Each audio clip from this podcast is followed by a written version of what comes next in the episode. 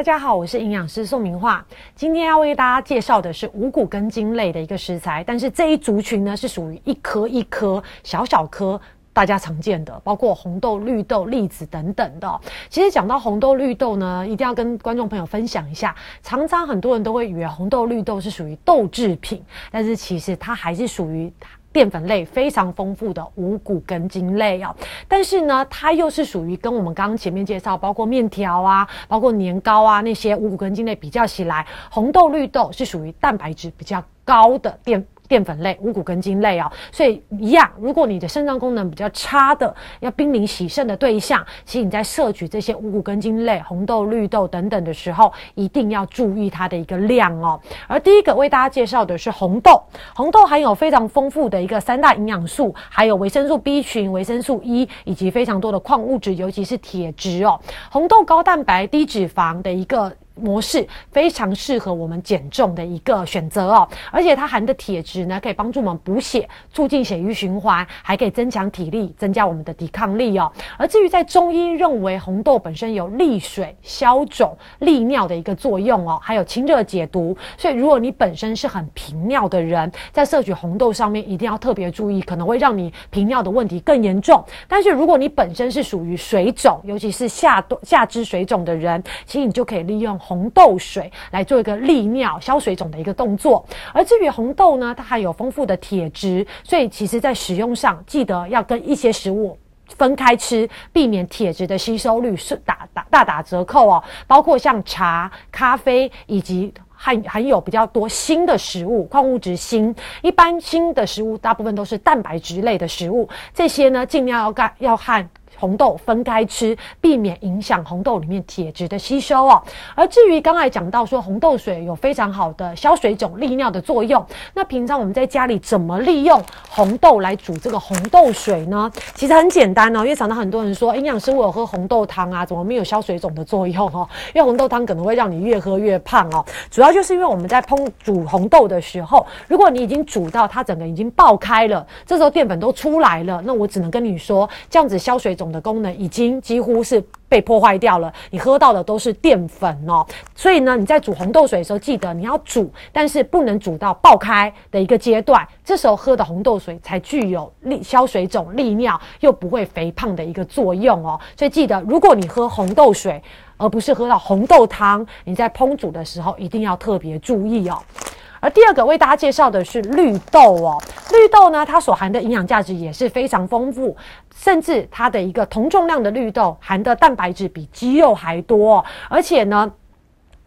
含有非常丰富的一个呃矿物质以及维生素 A、维生素 B 群，还有。贝塔胡萝卜素都是绿豆里面非常丰富的哦，而至于绿豆也含有膳食纤维，可以帮助我们降低胆固醇以及降低体脂肪哦，还有有助于我们的一个肠胃道的蠕动还有排便。但是呢，绿豆它本身性质比较偏寒，而且也具有利尿的作用，所以呢，如果你是体质比较虚寒频尿的人，在使用上还是不可以过量哦。而至于说绿豆它本身有解毒的功效，所以如果你有在服用中药的人，记得一定要。要跟医生讨论一下，你现在服用的中药适不适合？哎，喝一些绿豆汤或吃一些绿豆的一个食物，避免影响你的药效哦。这个是大家要特别注意的。而第三个为大家介绍的是花豆，花豆呢，因为它的一个表面的规则的花纹而得名，叫做花豆哦。里面含有非常丰富的膳食纤维，可以促进我们的消化之外呢，它含有三大营养素：维生素 B one、B two 以及多种的矿物质，还有。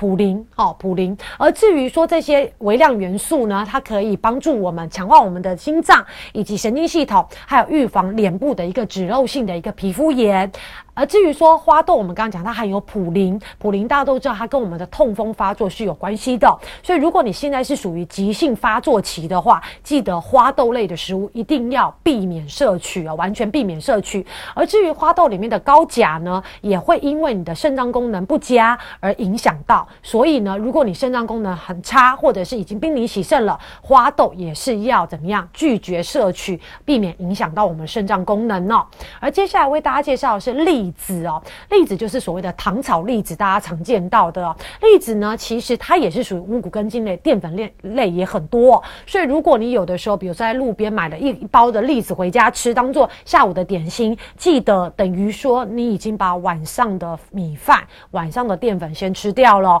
你不能说你下午哦吃了一包的栗子，晚上还是照样吃白米饭，这样子你就非常容易导致肥胖哦。记得有下午如果有吃这类点心的话，晚上记得米饭要减量，或者是干脆就不吃了。而至于说经过实验啊证实呢，其实栗子虽然它是含有五谷根茎类非常多的一个淀粉，但是它所含的不饱和的脂肪酸以及多种的维生素含量是很高的，所以对于我们的一个高血压、冠心病以及动脉粥状硬化的预防有非常好的一个功能。而至于说，还是强调栗子本身热量不。不低，所以如果你在摄取上，哎过量了，或者是在不该吃的时间吃了，那记得你下一餐的淀粉一定要减量哦，来做一个平衡。而接下来为大家介绍的是莲子哦，莲子呢，它含有非常丰富的 B two 以及维生素 E。钙质、铁质以及钾哦，而莲子呢，它具具有促进凝血的作用，而且使某些酵素活化哦，可以维持我们神经正常的一个传导，以及心跳的节律的一个正常化，还有毛细管的一个渗透压、体身体的酸碱值，其实莲子都扮演很重要的角色。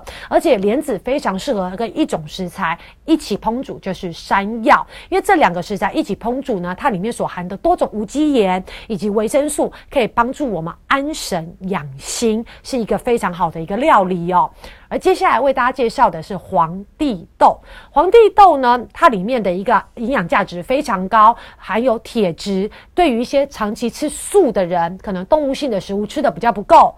这时候就可以靠黄帝豆来做一个铁质的补充。还有呢，磷跟钾对于骨骼、我们牙齿骨骼的一个强健，还有我们身体的一个钠、血压的一个啊。控制都有非常好的一个作用哦，但是呢，也由于它含有非常丰富的一个钾跟磷，所以一样肾脏病的人，因为肾脏是呃是磷跟钾是要靠肾脏所排出的，所以肾脏功能比较差的人，黄帝豆里面的磷跟钾排泄可能就不是这么容易，所以因此在黄帝豆摄取上面还是要多注意哦。而且呢，黄帝豆跟我们刚刚讲的花豆一样，它也是属于。普林含量比较高的，所以在急性痛风的发作的时候，黄帝豆也要避免摄取哦。而今天介绍这些，就像营养师刚刚讲的五谷根茎类，但是属于一颗一颗的这些呢，其实普遍都可以知道它的营养价值非常丰富，包括维生素、矿物质以及膳食纤维，所以都可以把它应用在我们的一个生活中。但是还是要特别提醒一个族群，就是肾脏病的族群，因为这些呃。五谷这一组的一个五谷根茎类里面的一个钾、磷，还有一些蛋白质，普遍都会比其他的五谷根茎类高，所以在使用上还是要特别注意，避免增加肾脏的负担。